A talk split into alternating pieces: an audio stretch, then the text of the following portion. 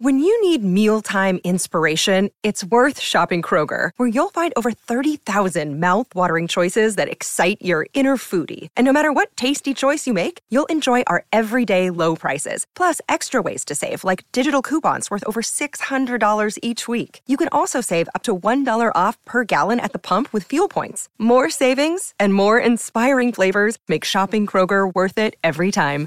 Kroger, fresh for everyone. Fuel restrictions apply.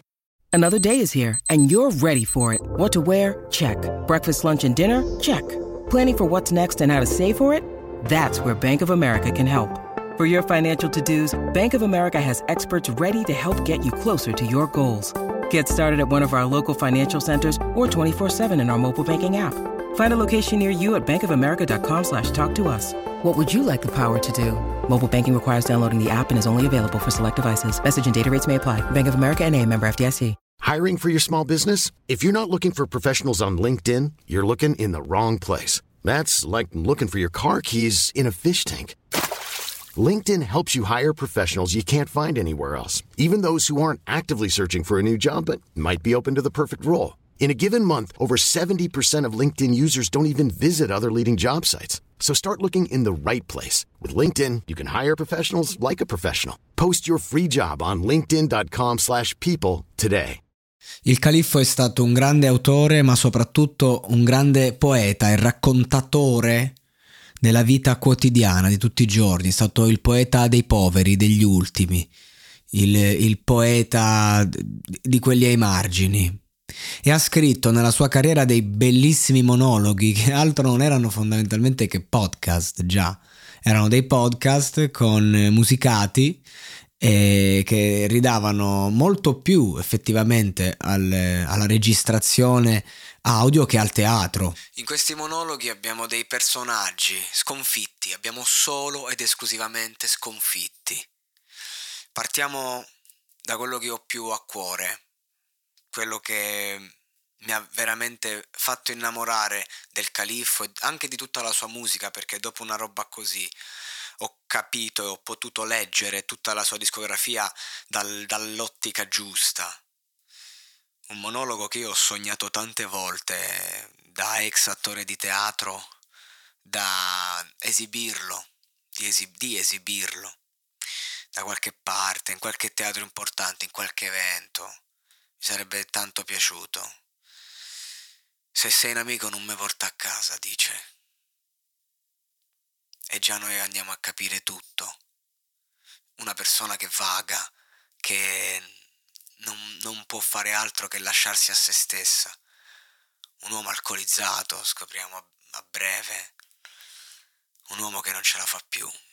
Si appella a un amico che è lì l'unico, eh, l'unico sprazzo di vita rimasto è quello di un altro. Per un uomo che vaga per il senso di colpa, infatti quando ci andrò mi inventerò una scusa.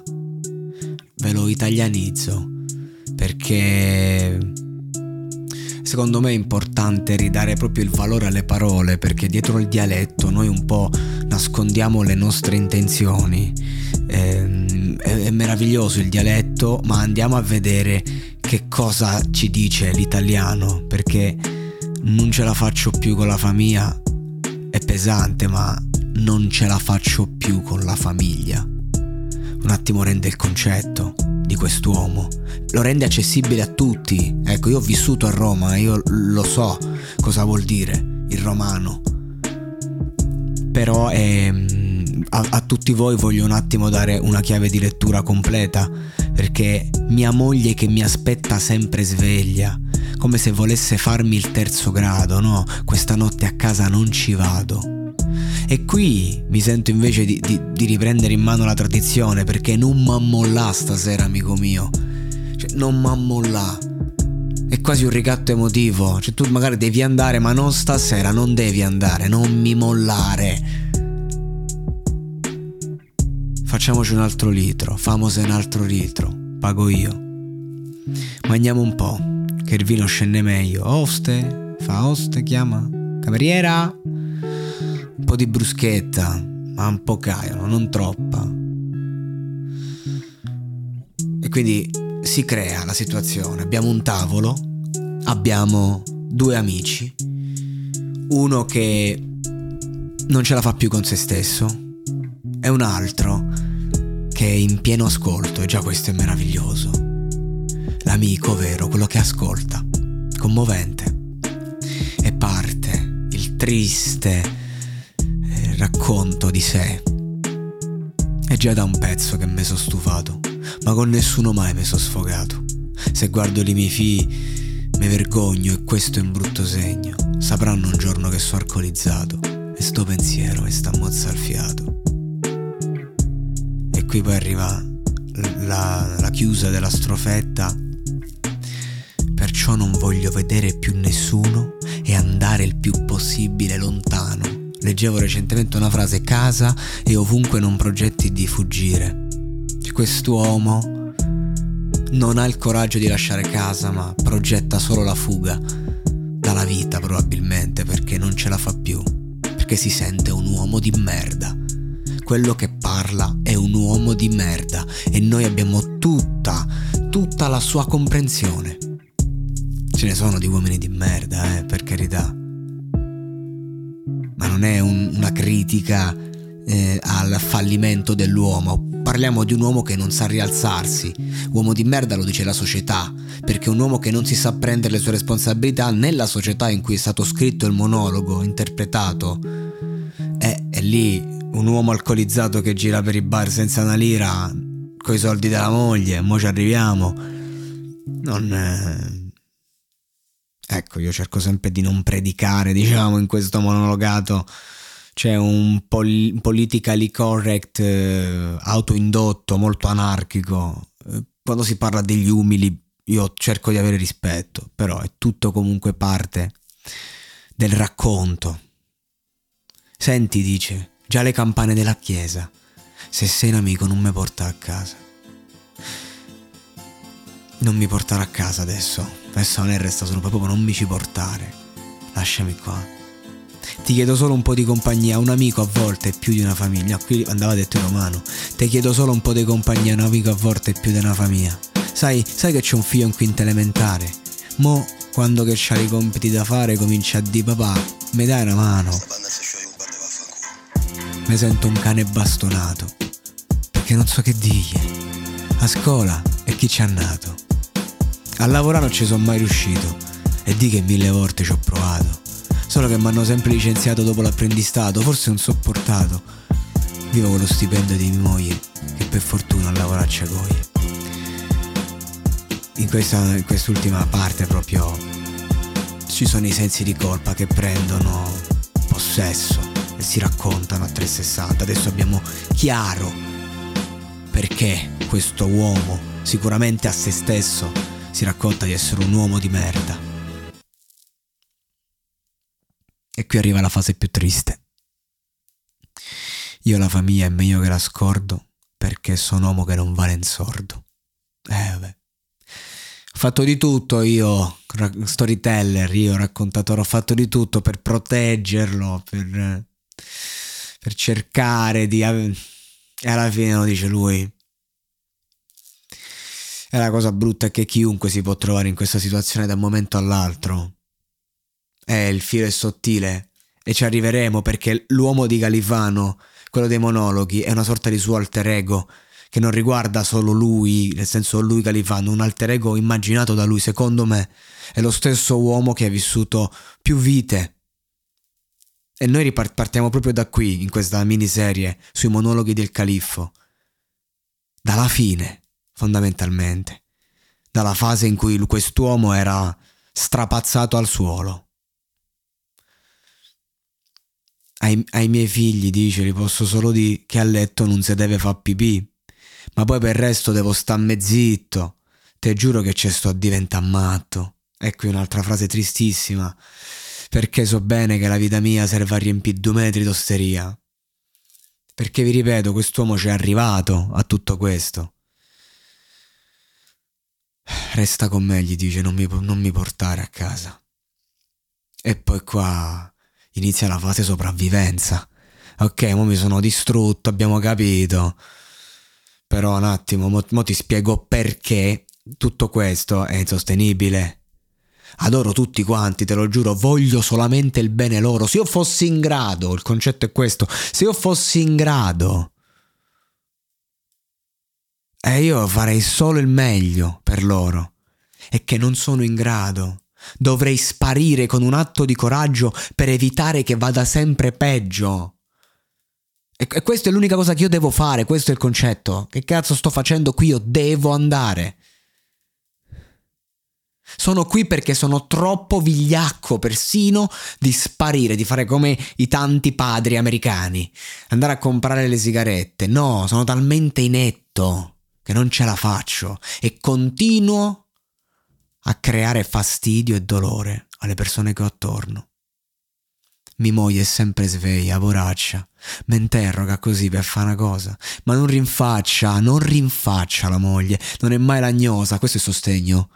E questo è, la, questo è l'amore. E qui il viaggio, che per noi inizia dalla fine, ma questa è la fine del viaggio e sono mie teorie quelle che è lo stesso personaggio che fa più cose, che sono mie teorie, perché poi ci sono altri finali. Cioè, il monologo dell'impotente, per esempio, che lo andrei a collocare più là. Però questa è la fine eh, del, dell'uomo, dove deve ripartire, dove non può a cosa si appiglia l'uomo che poi vive una vita da inetto. Ma anche lui ha delle grandi emozioni, anche lui ha dei sentimenti forti, anzi probabilmente è stato uno che ha, ha dato tutto nella vita, fino a trovarsi senza niente, davanti alla verità della vita. E allora, questa donna che non rinfaccia, che non è mai lagnosa, che gli fa dove sei stato, non mi chiede dove sono stato, che cacchio ho combinato. Questa donna che lo ama così com'è. Entra questo qua briaco come una seccia e quello gli fa ah, dove sei andato, che hai combinato? Perché lui non è violento, un bravo uomo. Non è cattivo, è solo depresso, è solo malato. È qui che poi arriva la compassione, è qui arriva la grande umanità del, del califfo. E io quando lo viene ricordato per tante cose, sì, tutto il resto è noia va benissimo, ma il grado di umanità che il califfo ha portato raccontando gli umili, eh ragazzi, qua sembra di stare a leggere la Bibbia a livello di concetti. E lui giustamente dinanzi a una donna straordinaria che non è che dice rifatti una vita, no. Si tiene duro. Io ce la farei? No. Io lo farei? No. Uno psicologo, uno psicologo gli consiglierebbe, lei consiglierebbe di, di farlo? No, probabilmente. Ma lei lo fa. È una questione di fede, di speranza, di esserci, di cultura. Io mi commuovo perché questa è una cosa vecchia, forse. Oppure sono troppo giovane per capirla. Ma questa donna gli fa un nuovo artegamino, la verdura, l'invortino, tutto per darmi ancora un po' di vino, tra parentesi poraccia. Perché non devo stare con lo stomaco digiuno, è materna, è una mamma questa, capite? E lui è un bambino adesso, dopo aver girato il mondo, è diventato un bambino. Povera donna, come l'ho delusa. Eh, chissà quante aspettative aveva su di me. Per questo non vorrei più tornare a casa. Il pensiero della moglie, che noi sembrava di essere lì. Io mi, un attimo ero dentro, ero dentro casa con lui che sta lì, però lui de deve tornarci, e che ne sai? Perché l'uomo poi va in paranoia, mi amerà ancora anche stanotte, che è così tardi, io non ci voglio proprio più tornare, perché l'amore mi fa male, questo dice, sono talmente miserabile che non posso dare, ma non posso nemmeno ricevere. Povera donna come l'ho delusa, per questo non vorrei più tornare a casa. Ma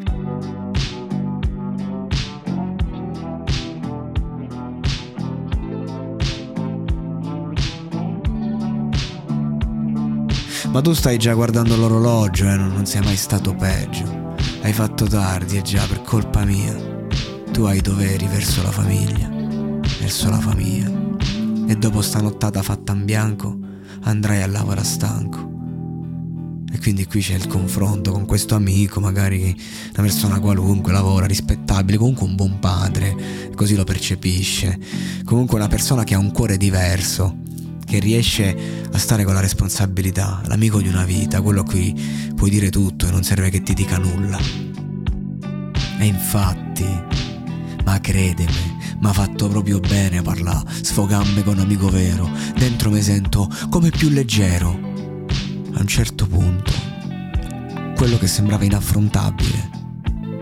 E non sto parlando di una montagna, sto parlando di un ritorno a casa, semplicemente.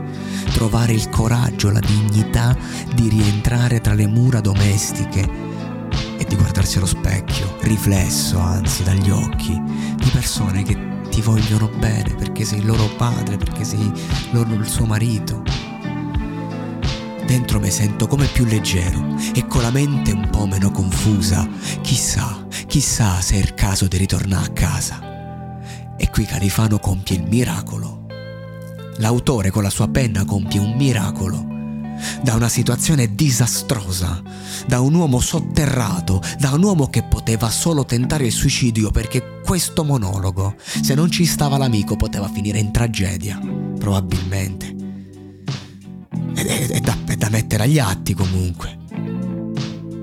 Capite? E qui Califano fa il miracolo.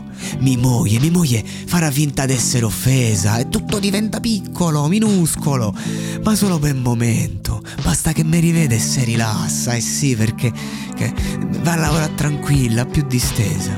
Poi stamattina devo andare al mercato. E, e questa frase è importantissima perché c'è qualcosa nella sua vita che, che, che ancora lo fa vibrare. Andare al mercato sarà un narcisista, lo è, lo è, è un narcisista patologico, pazzo, alcolizzato, eh, che vive di questi sprazzi e poi distrugge tutto. Sì, sarebbe molto meglio per tutti che quest'uomo si allontani dalla sua famiglia. Però lui deve andare al mercato. L'ha sempre fatto da quando è sposato. Ma sai che c'ha la moglie? Che mentre cucina le cose che compra la mattina, gli dice sempre che non c'è nessuno che compra come lui e che spende meno. Eh, e se in quella casa si mangia come vuole Dio, il merito diventa pure suo. A spendere bene è un dono di natura, a non sprecare una foglia di verdura, un ruolo in fondo. Ce l'ho pure io, non sarà niente, sarà poca cosa, ma è qualche cosa. Capite? Adesso mi sento giustificatore. Sono completamente dalla sua parte, come se stesso. E allora, con orgoglio, mi chiedono che fai. E tanti anni nella mia vita mi sono sentito un fallito. Tanti anni mi sono sentito una merda per la mia famiglia. E mi consolava m'accarezzava sentire mi chiedono che fai. Faccio la spesa. Faccio la spesa, sì, faccio la spesa. E c'ho mi moglie che ne va orgogliosa. Amico mio, è l'ultima sta scusa. Dammelo strappo fino a sotto casa. Perché poi se ragazzi miei torna alla realtà in un piccolo sospiro, c'è l'esaltazione, c'è, c'è il momento in cui tutto sembra fattibile, ma poi c'è l'atto, devi arrivare. E allora, lo ripeto, dammi uno strappo fino a sotto casa. Poveri figli e povera Teresa. E adesso un bel caffè finito. Perché rischiare di rimanere senza caffè quando puoi abbonarti a Caffè Borbone? Prezzi vantaggiosi, costi di spedizione inclusi, tante possibilità di personalizzazione e l'abbonamento lo sospendi quando vuoi. Decidi tu la frequenza, la qualità, scegli tra le cialde e capsule compatibili e crea il tuo mix di gusti e miscele. Mai più senza caffè con l'abbonamento Caffè Borbone. Tutte le info su caffèborbone.com.